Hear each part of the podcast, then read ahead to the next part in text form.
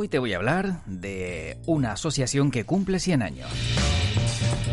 Bueno, todavía no, pero en nada los cumplirá y no es normal llegar a 100 años, o por lo menos es muy difícil llegar a 100 años, y más aún cuando se trata de una asociación que también se considera joven, una joven de 100 años como su presidente, el presidente de la asociación de Asoselpa, la ha denominado. Porque hoy te voy a hablar de la Asociación de Consignatarios y Estibadores de Buques de Las Palmas, Asoselpa, y lo voy a hacer a través de su director y también director comercial de Naviera Armas, Jaime Cabrera. Dentro de las conversaciones francas del podcast oficial de la Zona Franca de Gran Canaria, vamos a conocer cómo se llega a 100 años, cuál es la relación con los estibadores, cómo trabajan con tantos consignatarios y cómo se consigue un consenso. En definitiva, saber y conocer un poquito más sobre el puerto y sobre todos aquellos que forman parte de él. Yo soy José Luis Martín y te invito en este podcast de World Media a quedarte para que conozcas un poquito más de lo que te voy a contar a continuación.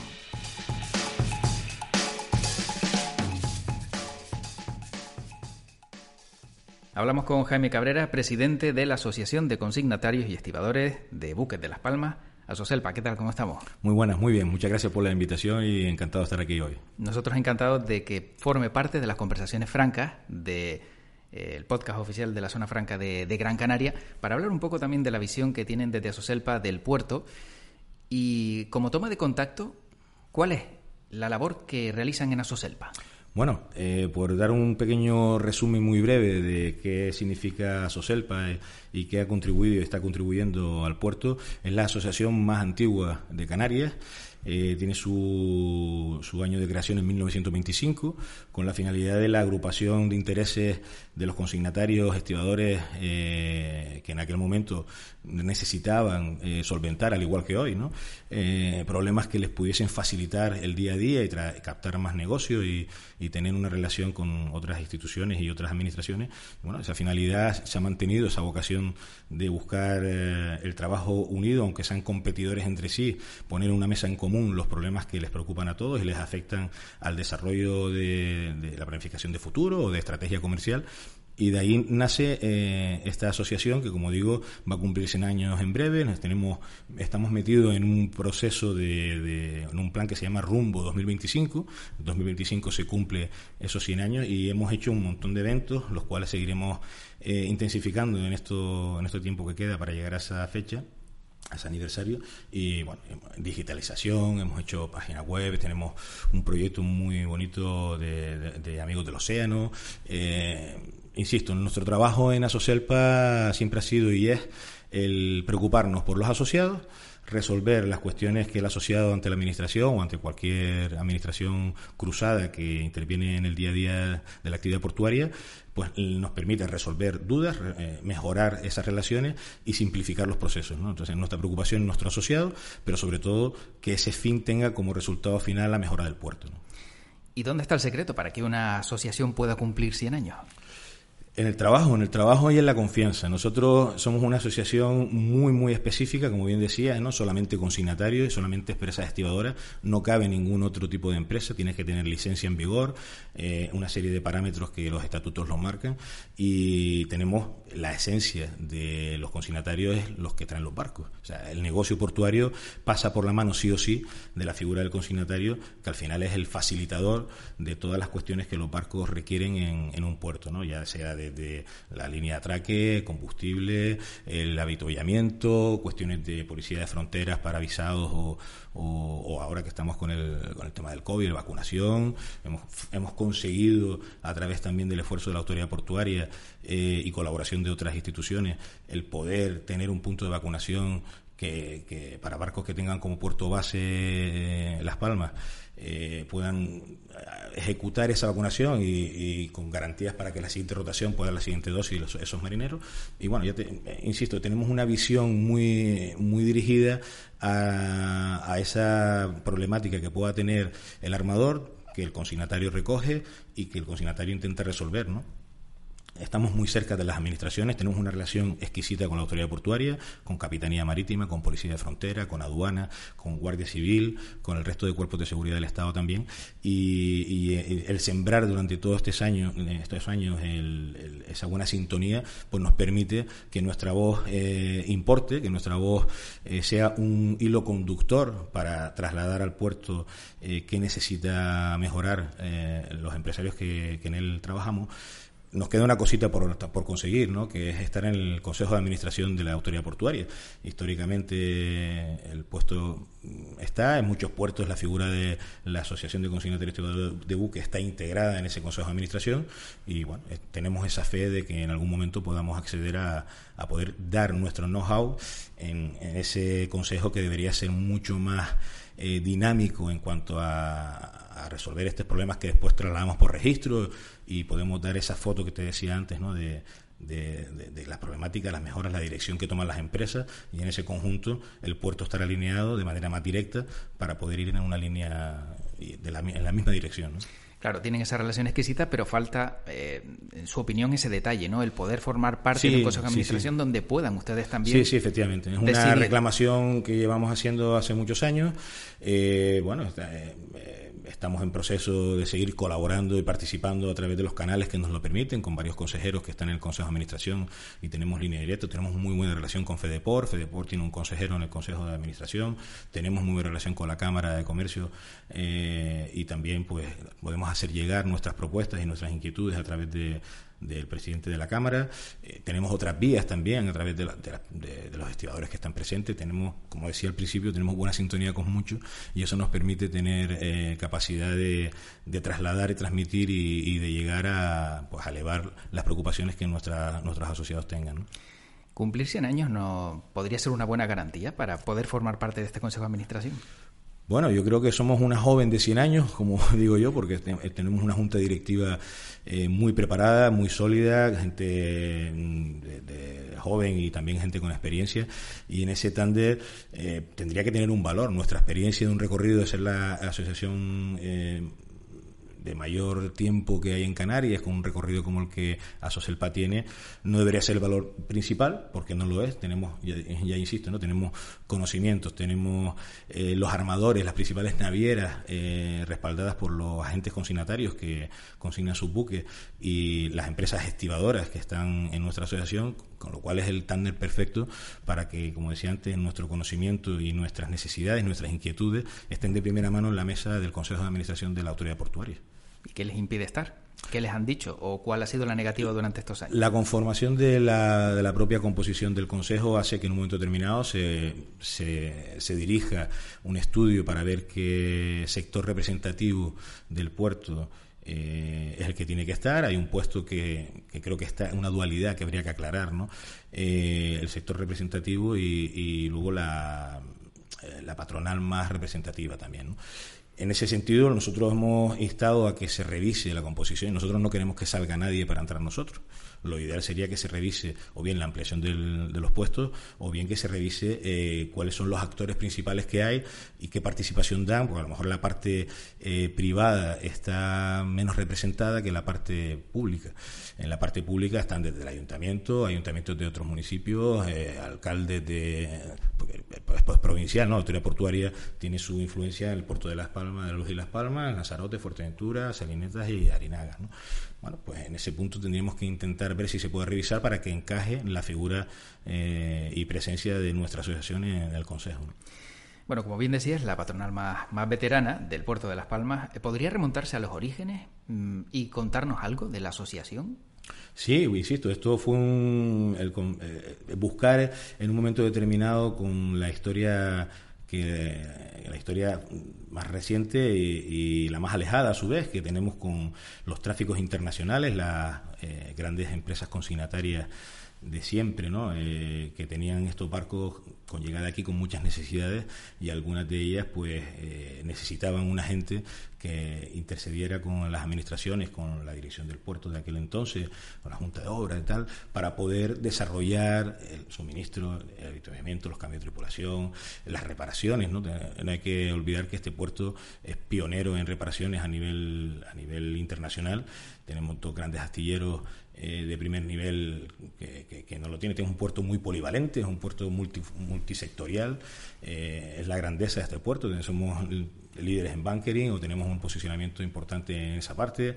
Tenemos reparaciones, como decía, tenemos tráfico internacional de contenedores, eh, con el transbordo principalmente de MSC, pero también de otras navieras que aportan en esa posición geoestratégica que nos permiten tener mercancía en menor tiempo, ya no es menor coste porque estamos sufriendo hoy por hoy la crisis económica derivada de, la crisis sanitaria, ¿no? Eh, del COVID. Pero bueno, en, cierta medida tenemos un puerto con una salud terrible, se ha demostrado durante este proceso tan duro que hemos y estamos pasando. En cuanto en tanto, todos los sectores eh, o muchos de los sectores eh, se tuvieron que parar y nosotros como esencial, que así se nos denominó, pues estuvimos trabajando día tras día para que las mercancías de primera necesidad, suministro, alimentación sanitaria y, otros eh, pudiesen seguir eh, llegando a, cada punto de, la región. ¿Qué supone ser presidente de esta patronal, la más longeva? Un orgullo, la verdad que para mí fue un orgullo poder pertenecer a esta, a esta asociación y, y pertenezco desde el año 2007. Yo llevo 23 años en el sector. Eh, y desde el 2007 activamente en la junta directiva de la asociación, diferentes responsabilidades, vocalías principalmente y luego vicepresidencia y presidencia en dos periodos. Y bueno, para mí es un orgullo. Yo estoy encantado de que mis asociados, los asociados de esta asociación, por consenso me, hayan elegido y, me hayan respaldado en todos estos años.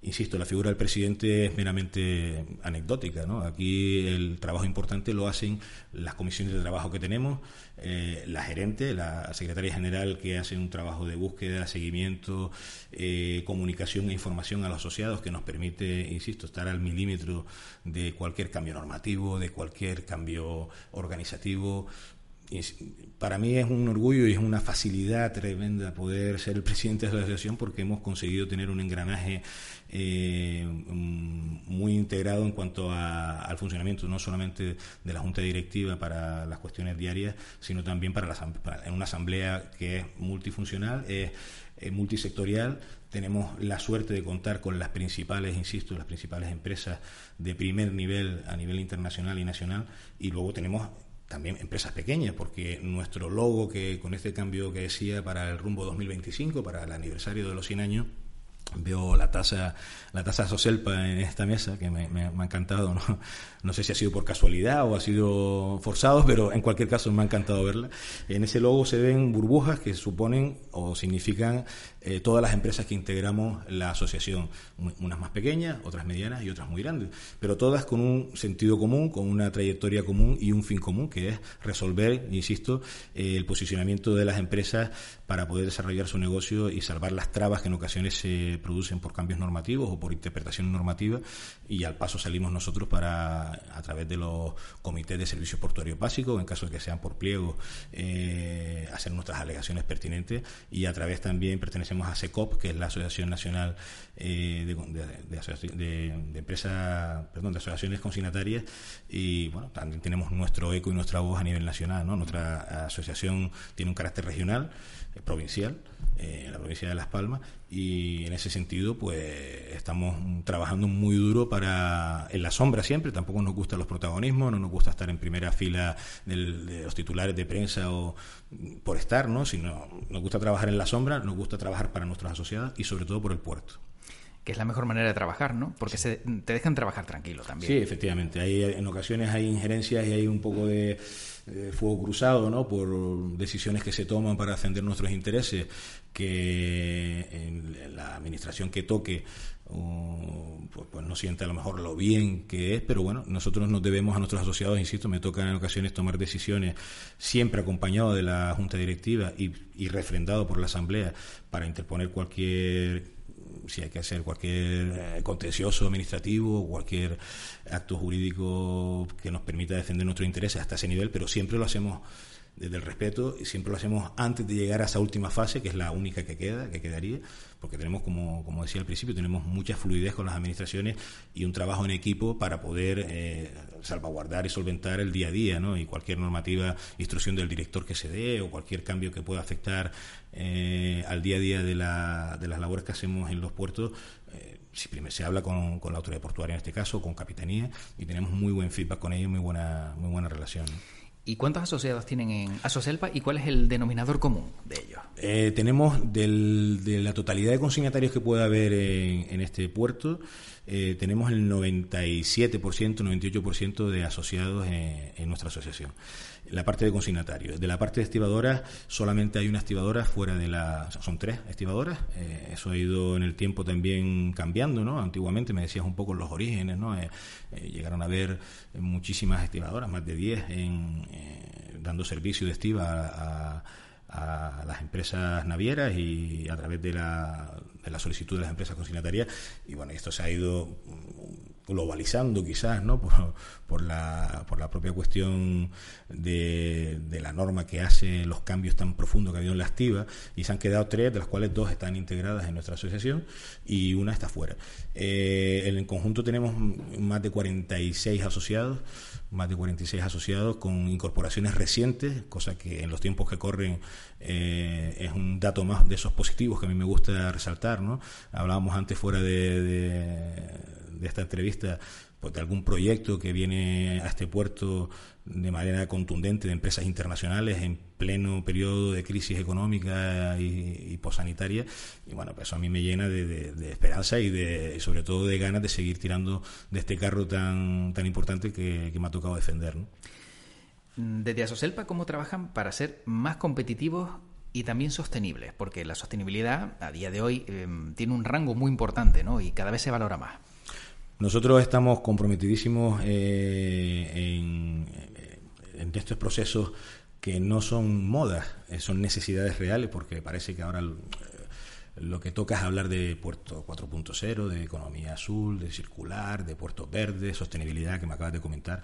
En ese aspecto nosotros hemos trabajado eh, muy estrechamente para proyectos como hicimos unas demostraciones hace, unos, hace un tiempo eh, de lo que es la entrega a través de dron en los barcos que están en fondeo para medicamentos, medicinas, eh, el el Castumaster o cualquier tipo de elemento hasta cierto peso, hasta 15 kilos, ampliable en el proyecto este a un futuro inmediato de 25 kilos, y eso hace que, pues, que se ayude a la sostenibilidad y a la menor contaminación, porque si esas mercancías ya no van en, o bien por carretera hasta un punto en el atraque donde estén, o bien por mar, por una falúa que dé su, su propia su propio servicio con unos combustibles que hoy por hoy todavía siguen siendo de los denominados no limpios, ¿no? O, que contaminan más. Bueno, pues tenemos un proyecto de ejemplo que hemos dicho, el de los drones, pero hay muchos más, ¿no? Decía la campaña de Amigos del Océano que tenemos abierta, esto quizás una primicia, ¿no? Porque todavía estamos trabajando internamente en la asociación para, para poder presentarla a nivel, a nivel eh, portuario, a nivel social, ¿no? Y en esa campaña tenemos muchas ideas para poder hacer acciones mm, combinando eh, las aportaciones público-privadas de tal manera que podamos hacer pues mm, unas acciones directas, concretas, no puedo desarrollar mucho ni concretar, porque insisto, estamos en periodo todavía de, gestación y de desarrollo y no queremos develar tampoco muchas muchas de las cuestiones que, van a apoyar este proyecto, que van a permitir, pues eso, pues mm, tener un enfoque muy claro, muy directo y, y con un compromiso 100% lo tenemos interiorizado de hacer campañas definidas para poder realizar mejoras en los puertos que permitan pues esa sostenibilidad y esa mejora de la, de la contaminación marina, acústica, etc.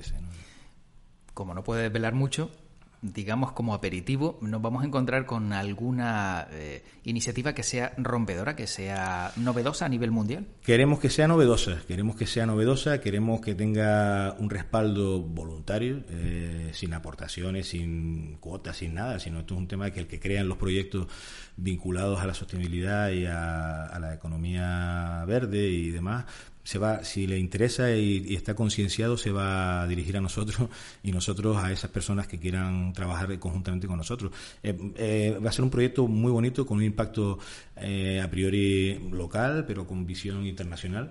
Y bueno, y estamos trabajando, como digo, muy duramente para poder llegar a, la presentación en breve. Bueno, en estas conversaciones francas del podcast de la zona franca de Gran Canaria solemos preguntar cómo valora de 0 a 10 el partido que le estamos sacando a ser una plataforma tricontinental? Fundamental. el, partido tiene, el partido, el, enfoque que tiene que tener nuestra posición geoestratégica, que siempre históricamente ha mantenido este puerto, no puede quedarse solamente en ser competitivo por estar bien posicionado, tenemos que estar vigilando muy de cerca lo que hacen nuestros competidores no locales, sino próximos por cercanía, porque lo están haciendo bien y de manera muy rápida, con unos costes inferiores, con, tecnología, con integración de servicios novedosos. Mm, yo creo que nosotros tenemos estamos en un ranking dentro de los puertos, que siempre nos hemos movido entre los cuatro o cinco primeros puestos, pero no, no, no nos podemos acomodar. Y acomodarnos no es vivir que eh, somos buenos en bunkering porque somos la gasolinera de Atlántico, que siempre se, ha denominado. Mm, no nos podemos tampoco solamente dedicar a pensar que como somos estratégicos y después tenemos unos servicios que no mejoren modernizando los mismos, que no abaraten el coste y que los armadores puedan tener la, la tentación y la necesidad, hoy por hoy, no solamente la tentación, sino la necesidad de buscar eh, puertos igualmente eficaces, pero con costes menores, nos queda un trabajo importantísimo de, la mano de la autoridad portuaria principalmente y de otras instituciones, pero de la mano de la autoridad portuaria para no quedarnos eh, rezagados en esta carrera que insisto está muy muy intensa por las circunstancias globales e internacionales que nos rodean, ¿no?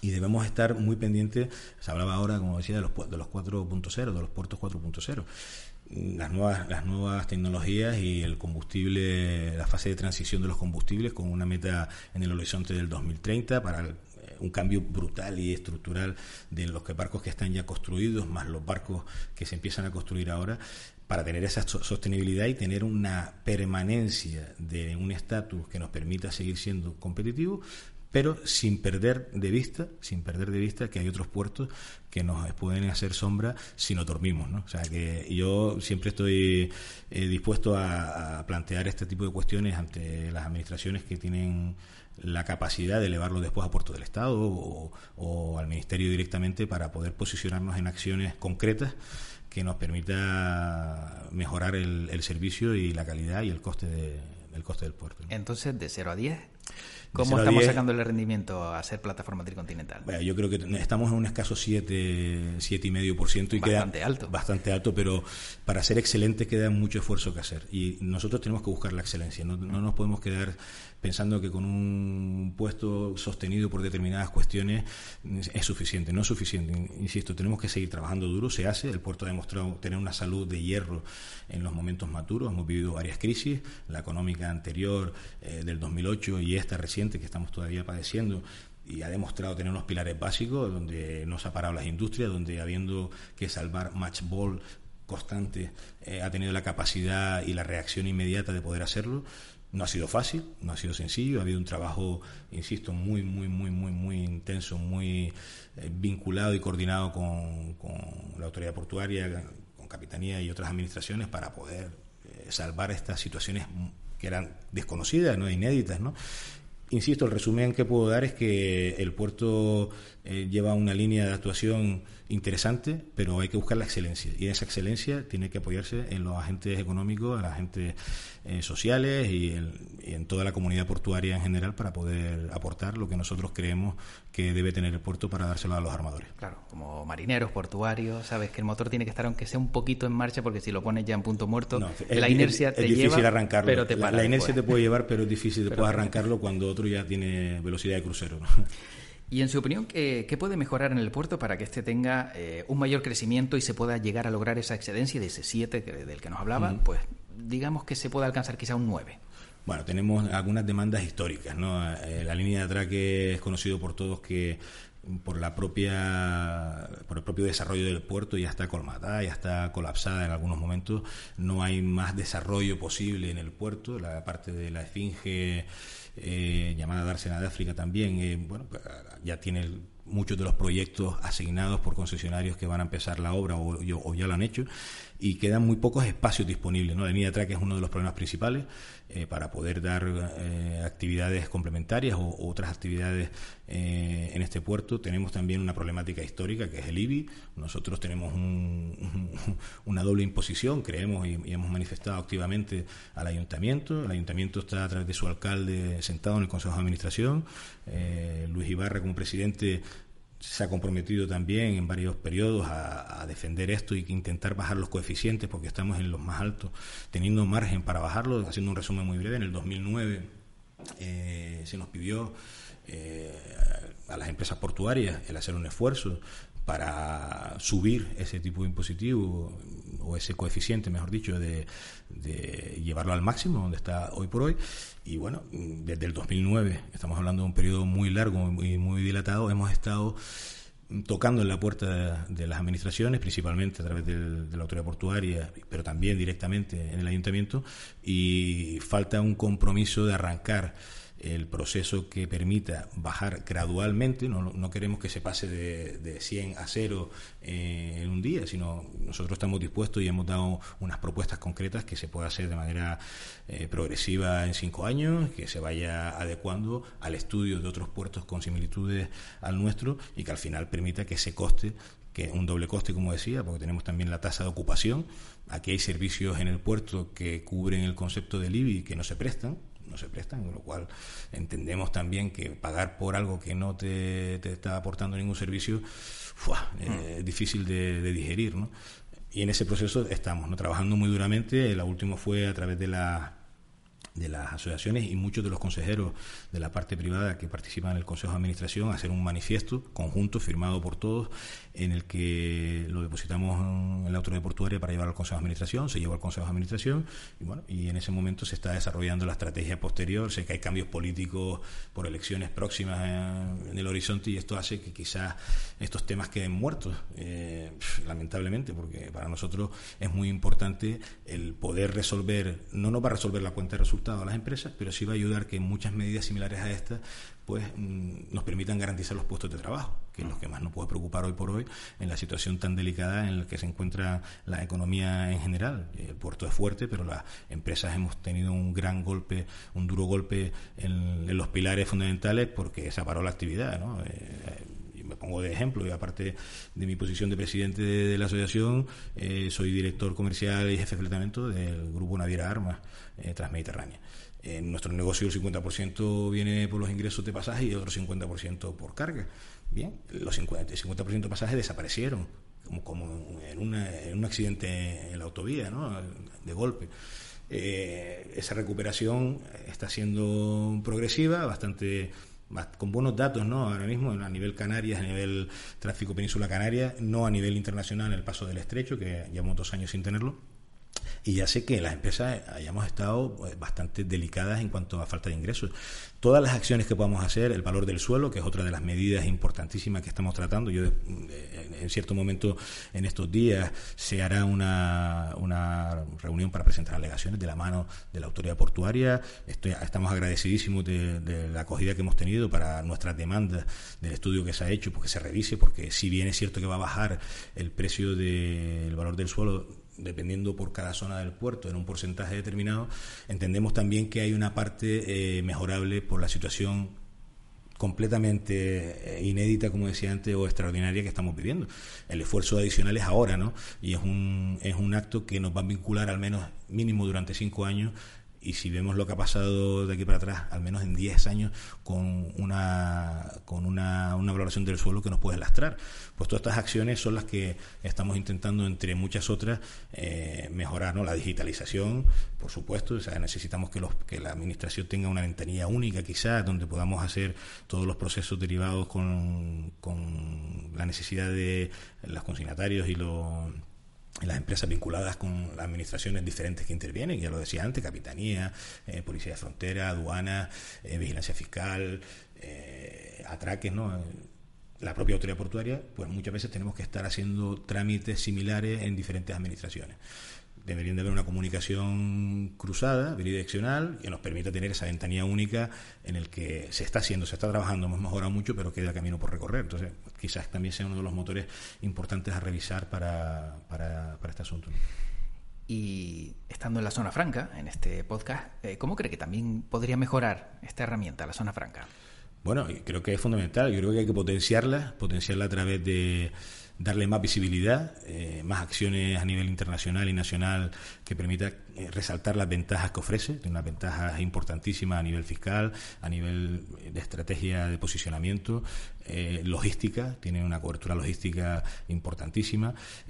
actualmente en la misma zona se están desarrollando, como decía antes, muchos proyectos importantes de terminales de pasajeros que no la hay en ningún punto a nivel nacional, ¿no? siendo la primera obra eh, de inversión privada en suelo público con obra marítima que se hace en todo el territorio, como decía. Tenemos una, una campa, un, el, autoport, que es una campa que va a a concentrar todos los coches de importación-exportación, evitando la contaminación y desplazamiento de muchos vehículos, grúas y otro tipo de, de, elementos por las carreteras, que va a descongestionar también las mismas, mejorando incluso los timings de, transporte, en el caso de que, de que sea eh, esa, esa la cuestión que traen los coches.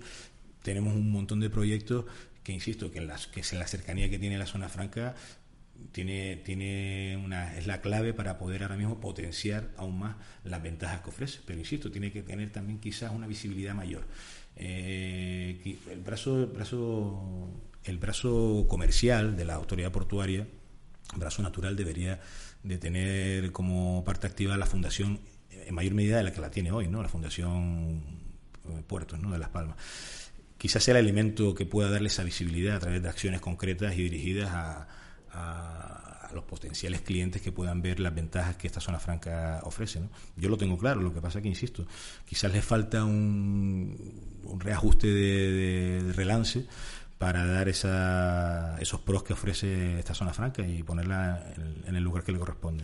¿Y hay algún vínculo entre Asoselpa y la zona franca? Colaboraciones estrechas, eh, tenemos mm, reuniones periódicas en cuestiones concretas en ocasiones y, simplemente cortesía o, cordiales para pues tener este, este tacto, ¿no? este día a día que nos permita trasladarle también a la zona franca cuáles son los intereses o las preocupaciones o las inquietudes que tienen los asociados, que también le pueda servir un poco de guía hacia dónde, donde puede, donde puede haber una estrategia también redirigida hacia la que pueda tener marcada la propia zona franca y hay, como digo, una vinculación también eh, importante histórica eh, de cara a trabajar desde que nos digan cualquier proyecto o cualquier necesidad mano tendida para estar a su lado, ¿no? Y al revés, siempre nos hemos sentido muy cómodos en, plantear reuniones, en plantear cuestiones de visibilidad, como decía antes, para que nuestros asociados conozcan cualquier cambio que vaya a dar mejora o que vaya a dar un plus de atractivo a lo que es la zona franca y, la verdad que me ¿no? de que esa relación sea tan fluida. ¿no?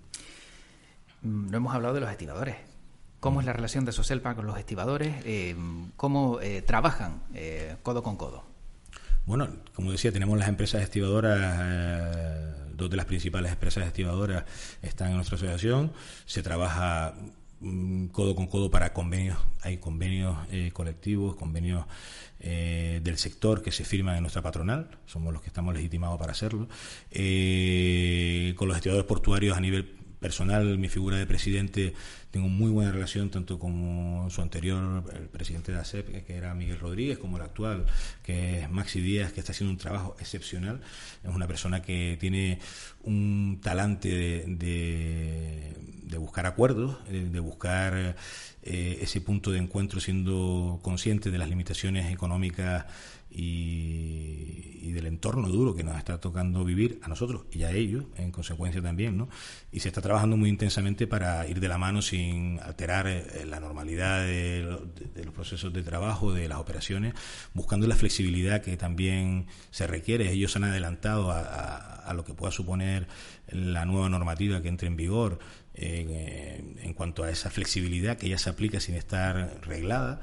Tienen mano tendida, insisto, para poder plantear cualquier eh, combinación de lo que ya está establecido con una necesidad real de una, de una operativa concreta.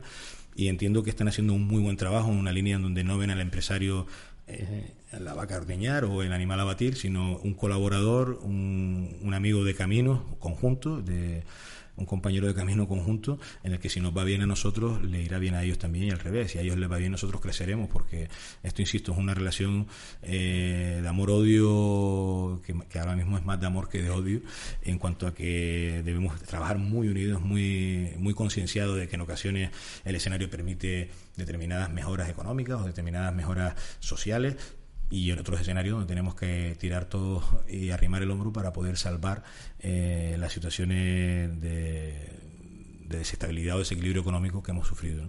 Bueno, el amor hay que cultivarlo día a día, ¿no? Sí, sí, eso siempre, eso siempre, si no se, se marchita, efectivamente. Bueno, eh, ha hablado de algunas reclamaciones, como por ejemplo estar dentro del Consejo de Administración de la Autoridad Portuaria, también bajar el IBI, pero creo que también supongo que una de las reclamaciones mm, que persiste y que sigue existiendo es que la burocracia no frene tantos proyectos ¿no? dentro del puerto y que, que el puerto pueda ampliarse y sea puerto-ciudad y no sea ciudad-puerto. Sí, efectivamente. Nosotros mm, entendemos que la burocracia, mm, si existe, debe existir solamente para mejorar los procesos, para facilitar al usuario. Eh, la autoridad portuaria también tiene que tener la visión de que, y la tiene, ¿no? con su director Francisco Trujillo, eh, de la mano de su presidente, de, Luis Ibarra, tienen la conciencia absoluta de lo mismo que acabo de decir de Maxi Díaz, de que el empresario no es mm, un ente que haya que exprimir, sino que hay que compatibilizar el desarrollo de la actividad con el mejor servicio, pero también al mejor, al mejor coste. Y en ese aspecto, la autoridad portuaria se ha alineado para ver qué necesidades tiene la comunidad portuaria. No siempre se consigue de manera inmediata cambiar eh, las tasas, han bajado recientemente y vinieron en el mejor momento porque en plena pandemia recibimos la noticia de que esa reclamación que veníamos haciendo de hace muchos años, pues mm, llegó, llegó y, llegó y fue con mucho agrado recibida, ¿no? Eh, y, esas cuestiones nos hacen eh, tener la visión de que si trabajamos de manera común, conjunta, con una estrategia clara y definida, todo será mucho más fácil. La burocracia no, puede existir para frenar los procesos ni enmarañarlos, sino tiene que facilitar al, al usuario, al administrado, tiene que facilitar que el trámite que, requiera la norma ejecutar, pues que sea de la, de la, mejor manera posible. Digitalmente tiene que estar sí o sí, nos quedamos atrás si no, si no ponemos todos los procesos de la digitalización que tanto se habla hoy por hoy estamos mm, fuera de un esquema de primera línea, estamos en otra liga y se está apostando también a través de determinadas mejoras, quedan muchas, pero se está apostando para hacer una, unas mejoras en determinadas cuestiones que son básicas, en facturación, en cuestiones determinadas de operativas, en cuestiones de accesos, eh, o sea, tenemos una serie de cuestiones que están caminando, pero insisto, hay otras que no se pueden dejar de mirar ni de reojo porque nos puede suponer el pasar a un escalón inferior de liga en la que merecemos estar es en la primera liga, no en mm. ninguna otra, ¿no? Entonces, hay muchísimas cosas que hacer, insisto, si de la mano público-privada podemos aportar y alinearnos dentro del parámetro normativo que nos permite, que le permite a la administración mm, jugar en unos ratios porque no es todo blanco o negro, hay zona crisis, en esa zona crisis en donde los matices quizás dan mejores resultados y, estamos intentando que eso sea así, ¿no? que, sea, que sea la visión que haya que buscar para que se mejoren los costes, se mejoren los procesos y se mejore la estrategia unificada hacia dónde tenemos que dirigir la mirada. Bueno, para ir acabando, mm, en el tiempo que lleva como presidente de Asoselpa, ¿cuál ha sido el mayor logro de la asociación? Y si no ha habido ninguno reseñable dentro de todo el trabajo que han hecho, ¿cuál cree que ha sido dentro de la asociación lo que más se ha conseguido? Lo que hemos conseguido primero es tener tranquilidad a nivel eh, a nivel colectivo, a nivel que ya es un logro grande. Es un logro grande. Se ha, se ha buscado, somos competidores entre sí. Los consignatarios eh, no cabe duda que compiten en un mercado que además en ese mercado eh, es muy cambiante la tarta es la que es, lo que hay que intentar hacer es hacer crecer la tarta, no, no se va a poder repartir eh, sino lo que hay. Si hacemos crecer la tarta, pues habrá más proporción para cada uno de los actores. Eh, y el logro principal era la conflictividad quizás anterior que había incluso entre diferentes asociaciones y federaciones, en donde no había, para temas comunes, no había una alineación de posturas Y eso me siento orgulloso de haber intentado aportar. No he sido yo el promotor, ni he sido yo el conseguidor de esto, ni mucho menos, sino es la mentalidad conjunta mm, y, saber bajar el suflé de las cuestiones menores que estaban influyendo en las principales y tener esa mirada dirigida hacia los problemas comunes, como decía. ¿no? Eh, hay cuestiones que nos afectan a todos, independientemente en qué asociación o federación esté integrada la empresa a la que se representa. Y hemos conseguido ir de la mano en determinadas cuestiones. Ya he puesto un ejemplo de Libia, hemos puesto para el tema de la hemos, estamos con el tema del suelo también de manera coordinada eh, con FEDEPOR y, con otras asociaciones para poder, insisto, decirle a la, administración, oiga, el problema este nos preocupa, el problema nos afecta y nos tiene a todos aquí para darle las alegaciones y, descripciones de lo que nosotros entendemos que hay que mejorar para solucionar un problema. Nosotros hemos tenido también que llegar a esa, a esa fase final de presentar algún contencioso administrativo por no tener en la fase de discusión o de, o de conversaciones una solución que pueda satisfacer a los asociados. Y hemos conseguido, por ejemplo, en, reparaciones navales. Tuvimos una sentencia que nos dio la razón por cuestiones eh, que además sientan un precedente importante para futuros procesos de, de, pliegos o de, o de cuestiones que nos afectan a, a los consignatarios y bueno, pues nos sentimos también orgullosos de haber tenido pues esa sentencia que nos respalda y que nos permite seguir estando defendiendo estos intereses de manera activa, ¿no? Eh, hemos, hemos tenido también, insisto, una coordinación con el Banco de Alimentos, con los momentos tan dramáticos que se han pasado en las crisis económicas que hemos descrito anterior, se han hecho campañas ¿no? donde se ha integrado a toda la comunidad portuaria y, se han conseguido las aportaciones económicas y en, especie, en alimentos, ¿no? para, las cuestiones en cada caso que se han proyectado. Hemos conseguido también respaldar otras iniciativas eh, con organizaciones no gubernamentales en definitiva, estamos, insisto, trabajando, eh, como decía al principio de la entrevista, en la sombra, sin querer destacar, sin querer sobresalir a nadie ni a nada, sino intentar trabajar por y para los asociados, pero sobre todo con un fin, con una cosa final que se llama puerto, que es lo que nos preocupa y, que nos apasiona a todos. ¿no? O sea, ese sería un poco el resumen. ¿no? Y última pregunta. Si le toca apagar la vela de los 100 años de Asoselpa, ¿qué deseo pediría? Bueno, estar mínimo 100 años más, no yo, sino que la asociación, por supuesto, siga, siga con esta línea que creo que, es la adecuada, ¿no? Mejorando, realizando esfuerzos, eh, integrando a cualquiera de las, de las nuevas consignatarias que pueda haber, o las pocas que hay sin, sin estar dentro de nuestra asociación, integrar también a la, a la empresa activadora que hoy por hoy no está, tener salud para salud, salud social, ¿no? asociativa, para que sigamos con este buen criterio de que es difícil, ¿eh? es muy complicado que competidores se sienten en una misma mesa para hablar de problemas comunes y después de salir de esa mesa sigan trabajando para captar su cliente o mantener el, cliente actual. ¿no? Es muy complicado, pero se ha conseguido ese equilibrio que creo que es el secreto de, esta parte. También deseo que en la cuestión organizativa sigamos contando con los profesionales que en cada comisión de trabajo eh, defienden los temas. Yo, no, yo, soy presidente, como decía, pero mi, papel aquí tiene y debe, debe ser secundario. Los verdaderos actores son los especialistas en cada materia que cuando hay una comisión de trabajo se ponen al frente como si fuesen el presidente de, de la asociación en ese momento para defender eh, con los compañeros que la acompañan o frente a, las administraciones o, a, la institución que corresponda, pues la cuestión que, ocupen en cada momento. para mí sería lo ideal es que esta armonía que se ha conseguido, tanto internamente como sobre todo también con el resto de la comunidad portuaria, y esa buena sintonía con las administraciones continúe. Yo creo que es el secreto para poder tener unos cimientos firmes eh, que nos permitan ir avanzando hacia los intereses comunes del puerto. Bueno, tendrá que ser una tarta también bien grande, ¿no? Sí, sí, todos Los, Muchos eh, asociados. asociados que hay. ¿Y de qué la, de qué la pediría? Bueno, no sé, de, multisabor, porque aquí cada cual tiene su preferencia y como queremos contentar a todos, que eso también es imposible, pues de, pediríamos cuatro, cuatro tartas diferentes para que haya diferentes sabores encima de la Mejor, ¿no? Mejor así.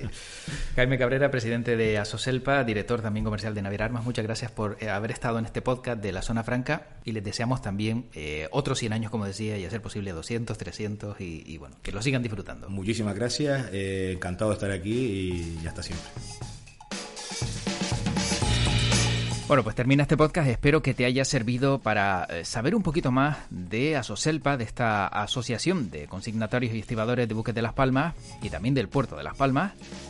Y de todo lo que te cuento en este podcast, que por un lado, algunos son más de entretenimiento y otros son un poquito más informativos. También para adquirir conocimientos, que es fundamental en nuestra vida, saber un poco más del mundo que nos rodea.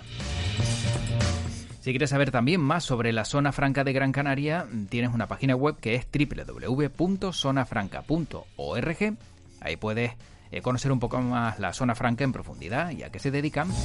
Y si quieres escuchar más podcasts como los que te pongo aquí en este canal, puedes dirigirte a www.worldmedia.es. Te espero en el siguiente capítulo con más cositas y con más asuntos que tratar. Como siempre, yo soy José Luis Martín y lo único que me queda desearte es que seas muy feliz y que tu podcast te acompañe.